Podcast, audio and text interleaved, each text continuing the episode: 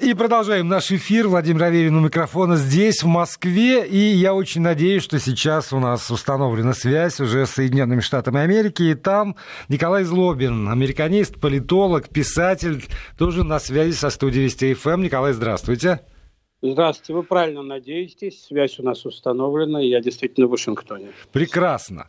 И э, я думаю, что мы с вами и продолжим э, начатую вами тему о том, как, как мы друг от друга отличаемся, и, э, и с чем это связано, и чем это грозит. Но вы обещали начинать программу с анекдота американского, так что вот вам и карты в руки. Ну, на самом деле, Почему анекдоты, мне кажется, важны и вообще шутки? Потому что юмор все-таки является довольно большой и такой деликатной частью любой национальной культуры. Он с трудом переводится, он э, не всегда понимается, много, много из того, и мы об этом... Я, может быть, да, Владимир, надо будет как-нибудь сделать специальную программу по поводу юмора. Вы уже грозились, я, я национального, запомнил. да. Но эм, очень иногда трудно найти э, шутку, которая вызывает, например, такую же реакцию и в России, и в США, то есть смех. Но, тем не менее, я буду пытаться это делать. Одна из очень больших тем для шуток в Соединенных Штатах, а, это являются американские знаменитости.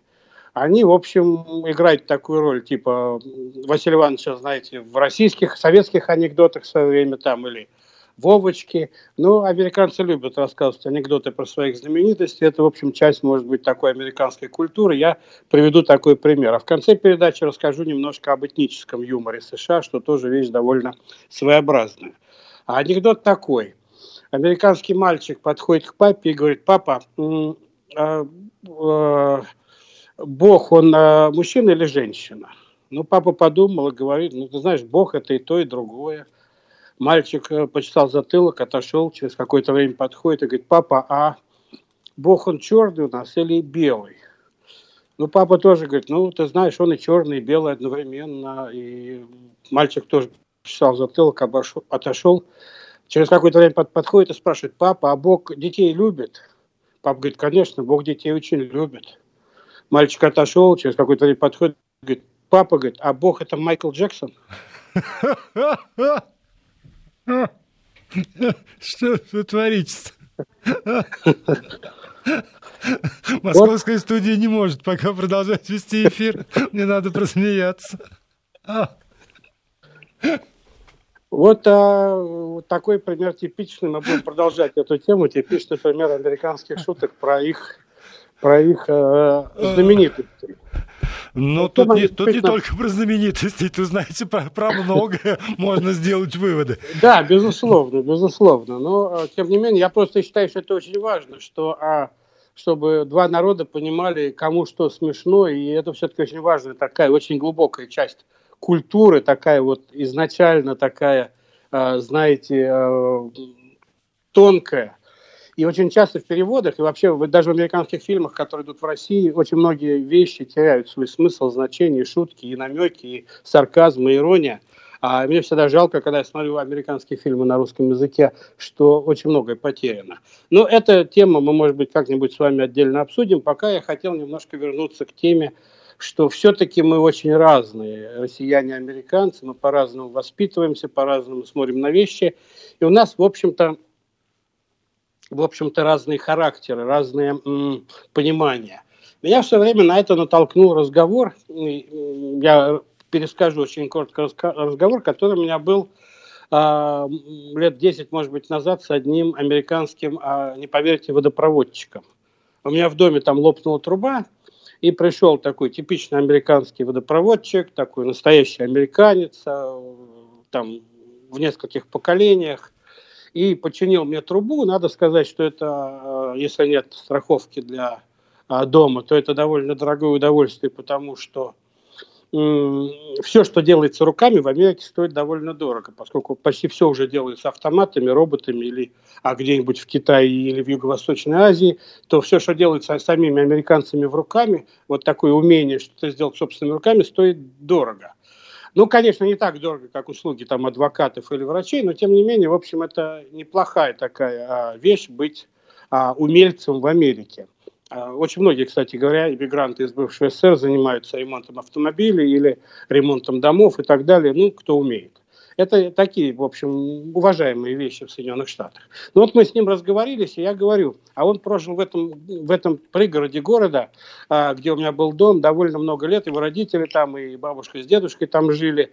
И я ему говорю, слушай, а, а тебе не обидно, что вот тут все твои корни, и ты ходишь, а, чинишь а, водопроводы, трубы там, по сути дела, иностранцам, которые приехали в твою страну и э, покупают дома гораздо больше, чем ты можешь себе позволить, и зарабатывают больше, чем ты можешь себе позволить. А это был район, где жило очень много а, врачей, там, адвокатов, а, политиков, которые, в общем, были а, приезжими, а, иммигрантами, ставшими американцами и так далее. Я говорю, тебе не обидно вот такое изменение Соединенных Штатов? И не хотел ли ты заработать больше, а вот этих всех, так сказать, ну как-то хотя бы больше, чем вновь приехавшие? И он мне сказал интересную вещь, что, во-первых, нет, ему не обидно, потому что как раз эти самые приехавшие иностранцы дают ему постоянную работу, и он за это благодарен. Но главное, он мне сказал такую вещь. Конечно, говорит, я бы э, не против зарабатывать побольше. Кто же откажется от большего количества денег? Но намного больше я не хотел бы зарабатывать. Простите, что... вот, Николай, вот здесь вот я вас прерву, пусть интрига некоторая останется. А. а тех, кто зарабатывает больше, чем водопроводчик, чем вы, чем я, один из фигурантов дела отца и сына Арашуковых скрылся от следствия, арестован заочно. Об этом заявил прокурор на заседании Басманного суда Москвы. В отношении одного из фигурантов дело мера пресечения избрана заочно, сказал прокурор. И в настоящее время суд продолжает рассматривать ходатайство об аресте советника главы «Газпром» Межрегионгаз Рау Рауля Арашукова, папеньки арестованного вчера сенатора. Все, простите. Ну, да, так, такая вернемся минутка, к водопроводчику. Минутка российской реальности. Да. да. Вернемся к водопроводчику. Это он мне говорит, что я бы я, я не согласился бы зарабатывать намного больше. Но я удивился, говорю, как разве там зарабатывать в 2, 3, 5 раз больше плохо? Он говорит, плохо, потому что мне придется перестать быть самим собой. Мне надо будет переехать в более дорогой район, мне надо будет поменять дом, моим детям надо будет поменять школу, мне придется ходить в другие рестораны, в другие бары, мне придется поменять друзей, потому что, ну, если я стал миллионером, ну, естественно, так сказать, буду общаться немножко в других местах. Вместо стадиона там мне придется ходить в какие-то дурацкие театры и музеи там и так далее, и так далее. Ведь я вот нашел свое место в Америке, говорит, я очень комфортно себя чувствую. И э, Чуть-чуть больше денег не помешает, конечно, но переходить в другую социальную группу я не хочу. И вот, вы знаете, это очень американский такой ответ, потому что это важно понять, что Соединенные Штаты не просто очень децентрализованная страна, не просто очень а, такая плоская, что ли, но и страна, которая очень а, стратифицирована вот этими миллионами групп людей, которые нашли себя, нашли свое окружение, чувствуют в них себя очень комфортно и не хотят оттуда выходить. Это такое очень а, сложное а, социальное образование, а, в котором очень трудно найти какие-то общие черты, которые друг друга, в общем, не особенно раздражают, заботят и интересуют. Поэтому американцев не очень интересуют часто вещи, которые выходят за пределы их собственного социального круга, их собственного социального такого статуса, уровня. Они очень комфортно себя чувствуют. И вообще задача американцев в жизни найти себе место в Америке, где он будет чувствовать себя идеально в наибольшей степени. Не рваться ни назад, ни вперед. Спокойно, уверенно, с правильными друзьями, правильными школами, правильными ресторанами, правильной ценой на дом а, и так далее, где бы вот было комфортно. Борьба вот за, так сказать, комфорт в самом хорошем смысле этого слова, вот является одной из такой американской жизненных целей. У них же не зря в Конституции написано, что а, в Конституции США написано, стремление к счастью является а, правом каждого человека. Вот это стремление к счастью, в частности, выражается в поиске своего такого вот, пусть не яркого, незаметного, но комфортного места. И, Николай, а, простите, вот снова да. я вас прерву, потому что вот я слушаю про этого самого э, водопроводчика и понимаю, что я знаю здесь, в России, довольно много людей, которые Конечно. примерно по тем же основаниям не хотят особенно менять свою жизнь и, в общем, не стремятся совсем э, к тому, чтобы влиться в, в то, что называется сегодня в России элита, потому что действительно это заставит отказаться от себя. И люди и сознательно совершенно совершенно там, э, от чего-то отказываются в жизни для того, чтобы сохранить себя. Вот, вот это очень важно, если в России тоже эта тенденция есть, потому что это делает, во-первых, это сильно понижает роль государства. а, сильно понижает роль всяких скреп, там, пропаганды, общеидеологических каких-то целей. В Америке практически нету. Мы поговорим об американском патриотизме, обещаю, одну, одну вот передачу мы сделаем, это очень интересная тема, но он носит очень местечковый такой характер, и а, вот американцы, конечно, ну, их можно понять, они не россияне, их трудно поднять на какой-то общенациональный праздник. Там. Они, они, в общем, одним лозунгом, так сказать, их трудно воодушевить. Вот каждая социальная группа требует своего подхода, поэтому выборы здесь проходят по-другому, избирательные кампании проходят по-другому. Вообще это страна меньшинств. Вот все это, все это, так сказать, огромное количество меньшинств, из которых политики постоянно должны складывать большинство, то или иное, чтобы победить на выборах, после чего это большинство может распасться и а, объединиться совершенно с другими меньшинствами, которые были против, но по другому вопросу и так далее. Я вот тут хочу привести в пример а, а, Ильфа и Петрова, да, советских писателей, они в 1935 году совершили поездку по Америке, все знают, наверное, книгу их «Одноэтажная Америка», одна из лучших книг об Америке того времени, советских книг, довольно а, диалогизированная для тех времен, но, может быть, не все знают, что Ильф писал довольно большие письма в Москву жене там и так далее, и так далее. Они опубликованы. Вот в одном письме я приведу цитату, извиняюсь, она немножко длинная, но тем не менее приведу. Он пишет, как они остановились в очередном маленьком городке где-то на Среднем Западе. И а, вот что он пишет. По, по путеводителю здесь 850 жителей. Больше действительно нет. Обыкновенный американский городок. Несколько прекрасных газолиновых станций для проезжающих на автомобилях, две или три аптеки, продуктовый магазин, где все продается уже готовое, хлеб нарезан, суп сварен, сухарики к обеду завернуты в бумагу. Что тут люди могут делать, если не сходить с ума? Некоторые сходят, таких немного. Большинство живет, утром ест яичницу с яйцами, много хорошо работает, любит своих жен и помогает им хозяйничать. Очень мало читает и довольно часто ходит в кино. Зачем этим людям какое-то государство, которое должно организовывать их жизнь? Вот это цитаты из Ильфа и Петрова, из Ильфа, из письма Ильфа жене. Вот, понимаете, это довольно, довольно точное наблюдение так сказать, об американцах. Зачем им государство? Они сами готовы организовать свою жизнь. И в каждой вот этих маленьких, так сказать, таких вот кластерах, где живет вот этот водопроводчик, там, где живут адвокаты, там, например, местные или врачи, у них свои правила, свое, так сказать, какое-то понимание, что такое скрепы, что такое идеология, что правильно, что неправильно, что хорошо, что плохо. И в этом смысле Америка распадается вот на, мне кажется, миллионы таких вот кластеров. И что-то такое общеамериканское, о чем мы с вами в прошлый раз говорили, а, найти очень-очень сложно. Я могу найти и... сразу.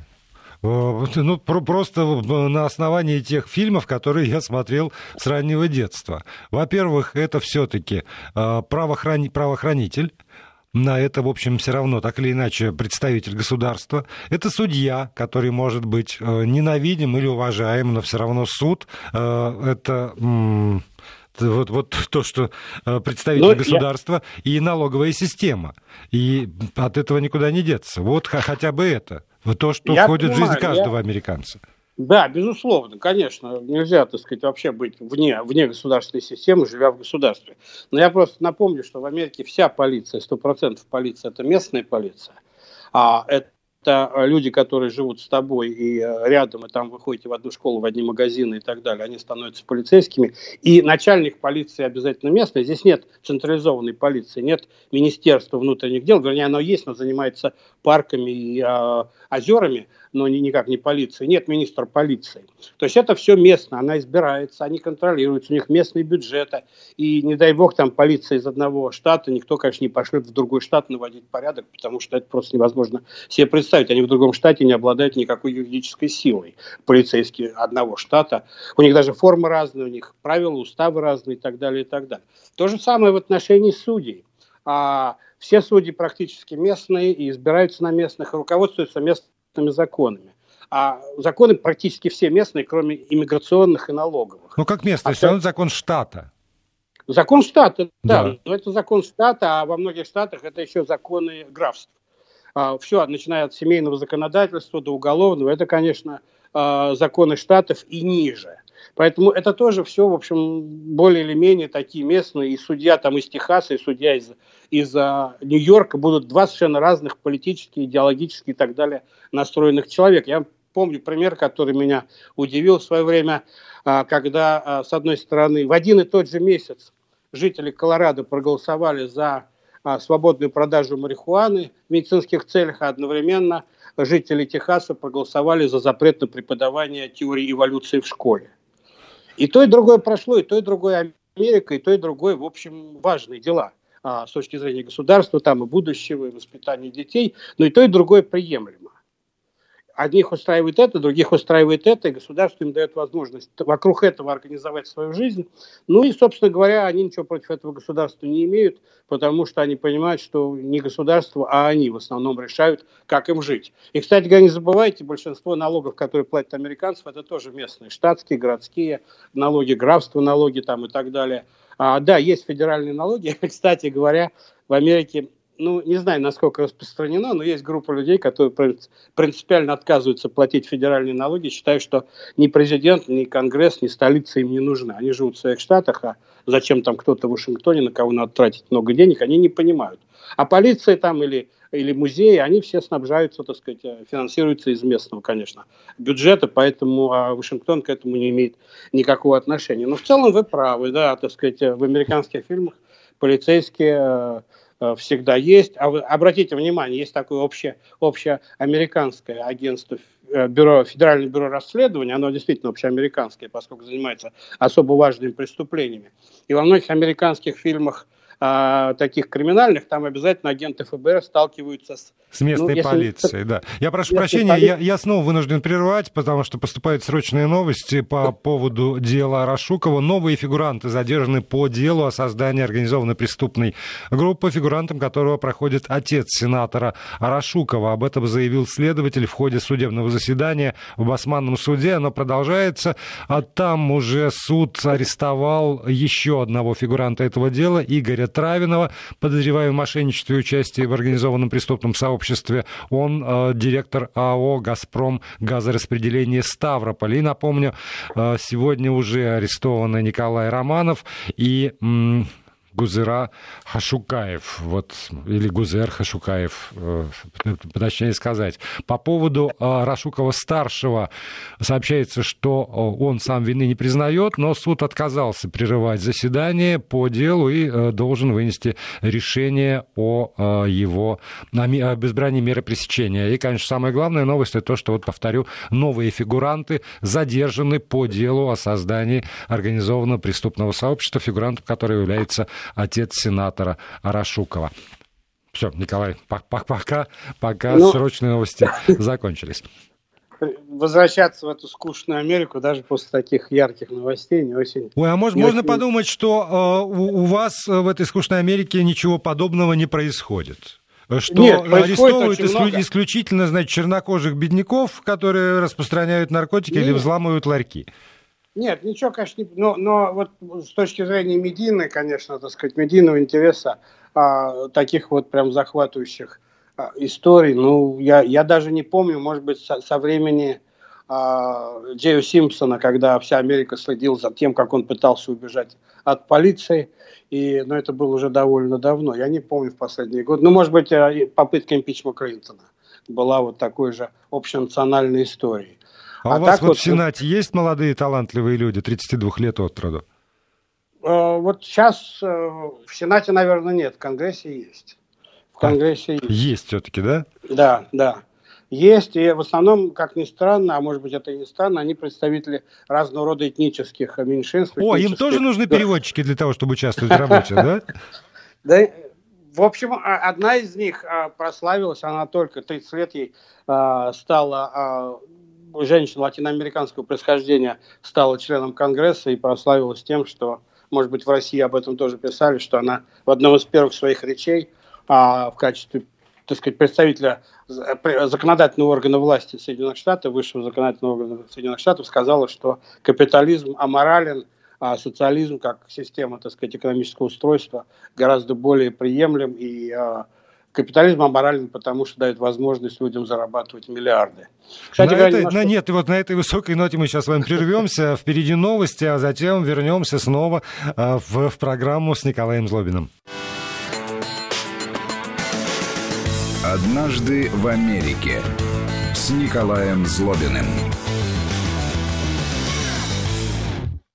Вот видите, уже э, и одежда программы появилась однажды в Америке с Николаем Злобиным. Николай Злобин, политолог, американист, на связи с нами из э, Вашингтона, из своего дома, в котором отремонтированы трубы, как мы знаем теперь же. Николай, понимаете, все, все тайное становится явным, ничего не скрыть. Радио как рентген работает. И вот, кстати, ну, кстати деле, да. да, я прошу прощения, я забыл напомнить нашим слушателям, что у них есть возможность задавать вам вопросы и комментировать услышанное. 8 903 170 63 63. Это для тех, кто пишет нам в WhatsApp и Viber. Подчеркиваю, слово пишет. И 5533, короткий номер для смс-сообщений. Если это смс, то слово «Вести» необходимо в начале текста. И, кстати, вот что, что вам пишут по поводу того, что в Америке нет скреп. Но я опущу первую часть послания, но, во всяком случае, вот вторая. Есть общий национальный праздник, День независимости, когда празднуют все, смотрят фейерверк все, вот.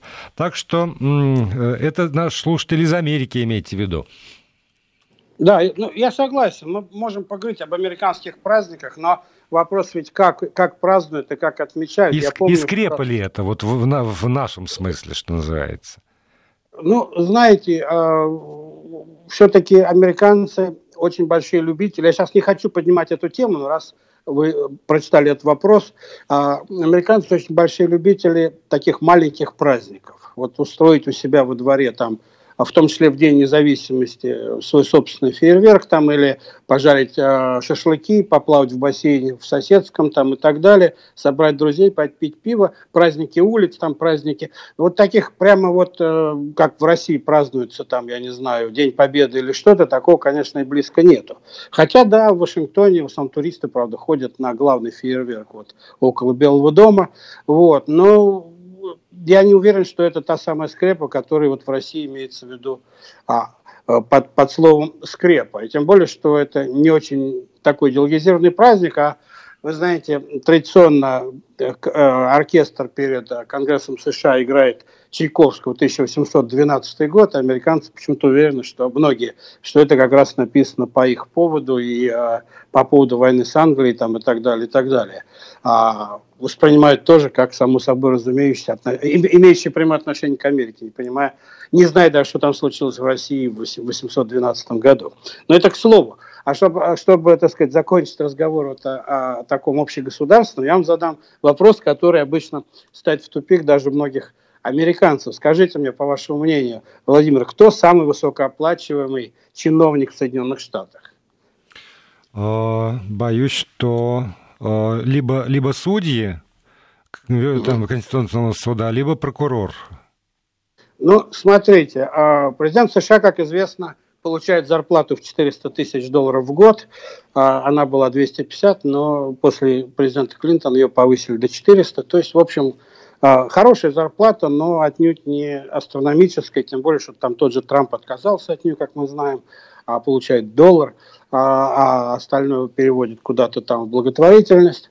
То есть он не самый высокооплачиваемый. Конгрессмены, сенаторы а, получают сравнительно небольшие даже по российским а, масштабам деньги. Там конгрессмен получает где-то от 150 до 170 тысяч долларов в год. Это мы говорим о годовых зарплатах.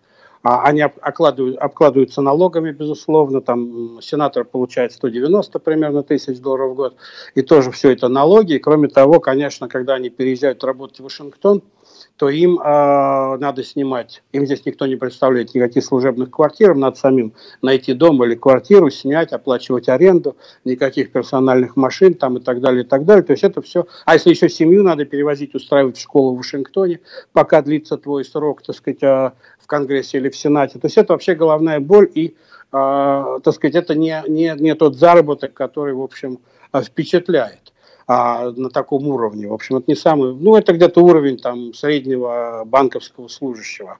А, самый высокооплачиваемый государственный служащий, вы удивитесь, это тренер футбольной команды сборной а, армии США и тренер футбольной команды военно-морского флота США.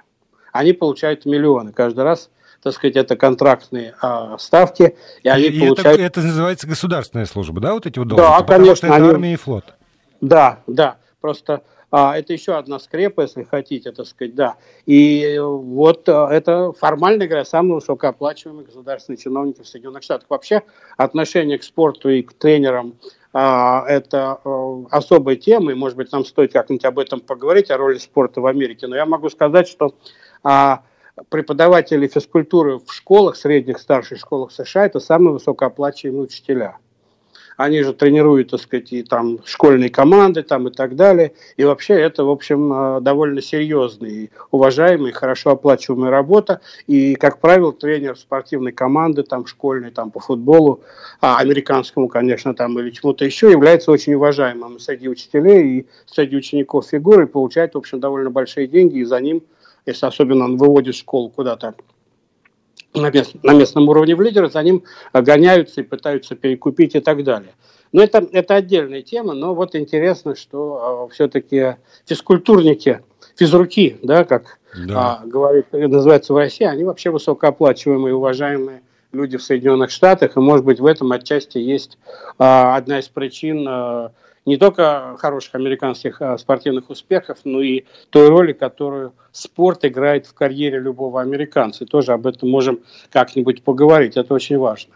Так что вот а, такая вот для вас интересная скрепа, так сказать, общенациональное отношение к спорту. Хотя скажу, а, что для некоторых этнических групп, меньшинств, например, для афроамериканцев там, или а, представителей латиноамериканских групп и так далее, успех в спорте – является одной из а, реально существующих а, возможностей подняться наверх по социальной лестнице. Социальный не лифт.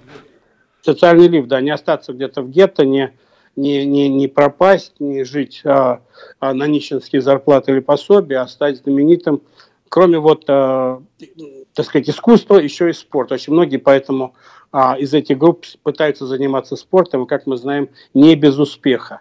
А, вот по, по количеству этнических представителей в сборных США, они, конечно, а, превышают средний, так сказать, процент а, среди населения страны. В некоторых видах спорта, например, в баскетболе сильно превышают.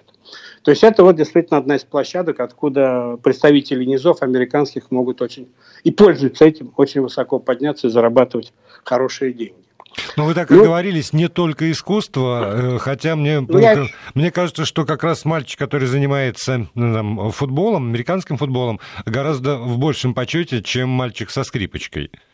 Ну да, я имел в виду в основном а, эстраду, а, кинематограф, такие виды искусства, не академические, прямо скажем, строго виды искусства, хотя вы знаете, когда люди поступают, э, школьники поступают в университет, то здесь, конечно, а, все качества работают. Мы можем об этом поговорить отдельно, о системе образования. Не надо, кстати говоря, как-нибудь да. о ней поговорить. Но то, что ребенок делает вне школы, а, имеет, ну, может быть, не меньшее значение, чем его оценки, которые он получил в школе. А для некоторых университетов, может быть, и, и, и больше. Поэтому в high school, в высшей школе, в старшей школе, а, американские школьники очень, очень много времени уделяют внешкольной деятельности, чтобы заработать все баллы, репутацию, характеристики и так далее. Это тоже интересная тема, хотя здесь тоже много тараканов, ерунды, профанации, но тем не менее это, это очень серьезная вещь. А, социальная включенность старшеклассников там, в местную жизнь, она оценивается очень высоко. Вообще, когда мы будем говорить об образовании, я расскажу поподробнее, но сейчас назову еще одну вещь, которую на мой взгляд, э, хотя, конечно, кто-нибудь со мной не согласится, сильно отличает американцев от э, россиян. А, я пожил в разных штатах и на Среднем Западе американском много пожил, где гораздо меньше а, иммигрантов или вообще их нету. В некоторых городах, где я жил, работал, иммигрантов нету, там традиционные такие американские семьи. И я вот пришел все время к такому выводу, что американские дети, американские подростки – это результат воспитания а, бэбиситерами. Это результат воспитания э, детьми, и, которые на несколько лет старше тех, кого они воспитывают. Не родители. Здесь, не родители и тем более не бабушек и дедушек. Здесь в принципе нет института бабушек и дедушек. Конечно, в некоторых этнических, так сказать, меньшинствах Америки есть большие семьи, там, которые вот, русские, украинские там, или переехавшие из а, Азии там, и так далее живут.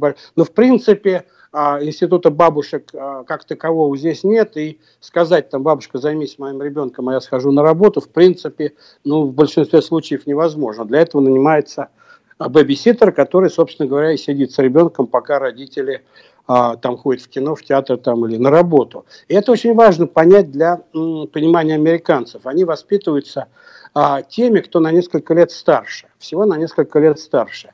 И э, это особое воспитание, это особое отношение. Вот в каждый конкретный момент примерно 20% американских детей находятся под наблюдениями вот бэбиситеров, подростков. А, это, как правило, школьники. Но очень редко это бывают студенты вот, начальных курсов. А, ну, хотя есть, конечно, я сталкивался с этим, что там, например, приехавшие иммигрантские семьи, там бабушки или а, тещи там иногда следят за чужими детьми, но это не типично. Типично, так сказать, это, конечно, американский подросток, который зарабатывает себе наличные деньги, это, конечно, вне всякой налоговой системы, а договариваются там, я не знаю, от 5 до 70 долларов а в час он сидит с детьми, и вы понимаете, что он, конечно, воспитывает этих детей, если можно это назвать воспитанием, совсем не так, как воспитывали бы родители, совсем не так, как воспитывали бы бабушка и дедушка, если бы ребенок находился там в доме бабушки. Здесь просто многие бабушки, я пытался изучать этот вопрос, многие типичные американские бабушки говорят, с какой стати я буду воспитывать э, внуков, у них есть свои родители, а я хочу пожить. Это не моя социальная задача заниматься внуками. Я хочу пожить, поездить, пожить в свое удовольствие а, и так далее, и взваливать на меня ответственность за воспитание а, моих внуков, так сказать, ну, как-то это не очень честно. И в Америке, вот действительно, это американцы, они воспитаны а, предыдущим поколением, даже не поколением, а теми, кто не намного лет старше них. И это совсем другие, что ли, если хотите, принципы. Я скажу так, на мой взгляд, опять же, не буду а, абсолютизировать, на мой взгляд, а, вот это уменьшает разницу между поколениями в Соединенных Штатах. Нет вот этого разрыва ценностного, нет разрыва технологического, если хотите, нет разрыва а, культурного, когда бабушка хочет смотреть один фильм, а внук хочет смотреть другой фильм, и, а они часто идут на компромисс. Здесь этого нет. Каждый делает то, что хочет, и когда тебе там 10 лет, а за тобой стоит тот, у кого, кому 14 лет, то у вас больше возможности найти общий язык там, и договориться о каких-то общих принципах. Ну, а Евгений, стороны... ну, я прошу прощения, но ведь тогда и нет гарантии, что этот 14-летний научит э, там, там доброму светлому. А нет, конечно, может гарантии. научить черти чему. Конечно, гарантий нет. Я рассказываю просто о феномене, я не говорю о том, что это плохо или хорошо. Это каждый может делать выводы сам. Я вообще противник, так сказать, оценок. Я просто говорю о том, как это есть. И, конечно, там есть свои проблемы. Я посмотрел статистику. А, надо ради истины сказать, что преступления, которые совершают бэбиситеры против тех, кого, за кем они наблюдают, это действительно очень незначительный процент. В основном все детские, сексуальные, в том числе преступления, совершаются близкими родственниками и близкими знакомыми. В Америке, по крайней мере. Не, здесь Там, то же самое. Вот. Бэбиситеры, в общем, как-то этим не особенно на этом пойманы. Но если там бабушка будет, ну, условно говоря, конечно, я буду вулгаризировать, утрировать, бабушка типичная будет говорить, там, надень шапку, даешь суп, съешь еще котлетку, не лезь на забор, то э, американский типичный бэбиситер в ответ скажет, ты знаешь, я буду смотреть фильм, не мешай мне. Или хоть закажем пиццу и поедим, а родителям не скажем там. Или, может, моя девушка зайдет, пока мы тут вместе там, и мы с ней потусуемся, а ты там посиди в своей комнате. То есть, на самом деле, тут плюсы и минусы свои есть, но мне кажется, что вот эта особенность э, поколенческая, и тем более они все разбираются в этих гаджетах, они примерно играют в одни и те же игры, они читают одни и те же книги, смотрят одни и те же фильмы, а, разница-то не такая большая, она, в общем, является так довольно серьезной особенностью именно американского образа жизни. И американские родители легко доверяют вот своих детей и платят. Конечно, надо отбирать, надо поговорить там с бэбиситером, может быть, взять даже характеристику других людей, с кем он работал, но они доверяют довольно серьезно. Я сам в такой ситуации был не раз. Оставляешь бэбиситеру так сказать, какие-то инструкции, если ребенок болеет, так сказать, пишешь, какие лекарства, так сказать, ему надо и во сколько выпить и так далее. И, в принципе, дальше договариваешься с бэбиситером о о том, какое количество денег ты им платишь за каждый час, и э, что бэбиситер может делать. Там, приводить друзей, пока он в дом, пока он следит за твоим ребенком, смотреть телевизор, заказывать еду. Там нельзя курить, например, ни в коем случае, там никакого алкоголя, но это само собой разумеющееся. То есть, в принципе, так сказать, такой неформальный добровольный э, союз и родители спокойно уезжают там на работу или идут в кино и там требуют, чтобы им там раз в три часа бэбиситер отзвонился, например. Николай, вот, еще вот... раз я прерву. Мы пристально следим за тем, что происходит в Басманном суде города Москвы. Суд э, отказался рассматривать в закрытом режиме ходатайство следствия об аресте Арашукова-старшего. Э, продолжается открытое заседание, и в этом открытом заседании следствие заявило следующее. Следствие опасается за жизнь и здоровье свидетелей по делу Арашуковых. Это представитель Следственного комитета заявил в Басманном суде, там продолжается слушание. Все, пока все. Прошу прощения. Ну, я не хочу, У нас с вами три минуты. А, ну тогда, может быть, я э, оборву здесь свой рассказ о, о формировании американского характера, продолжим на следующей неделе. А скажу о том, что э, в Соединенных Штатах очень популярны, естественно, в силу, так сказать, американской природы и государства, и социального этнического состава, очень популярны этнические шутки. Вот при всей американской политкорректности, которая, мне кажется, в мире немножко преувеличена, а, этнические шутки очень популярны, и я приведу вот пару примеров, три примера давайте, они короткие приведу. Это типа шутки, вот как в России есть вопрос-ответ. А как потопить польский линкор? Спустить его на воду. Зачем греки носят усы? Чтобы быть похожи на своих матерей. А, и а, зачем итальянцы, а, а зачем итальянцы а, а, бреются? Нет, извините, перебью. Зачем итальянцы носят золотую цепь на шее всегда? Ну, это такой стереотип американских итальянцев. Зачем у них всегда золотая цепь а, на шее? Это чтобы понимать, где остановиться бриться. Вот тут я должен сказать, что мнение автора не сов... может не совпадать с мнением редакции, и это анекдоты, да. раз американские, а не наши. Ну так что Конечно, вдруг я, нас я, слушают я, греки, итальянцы того, и поляки.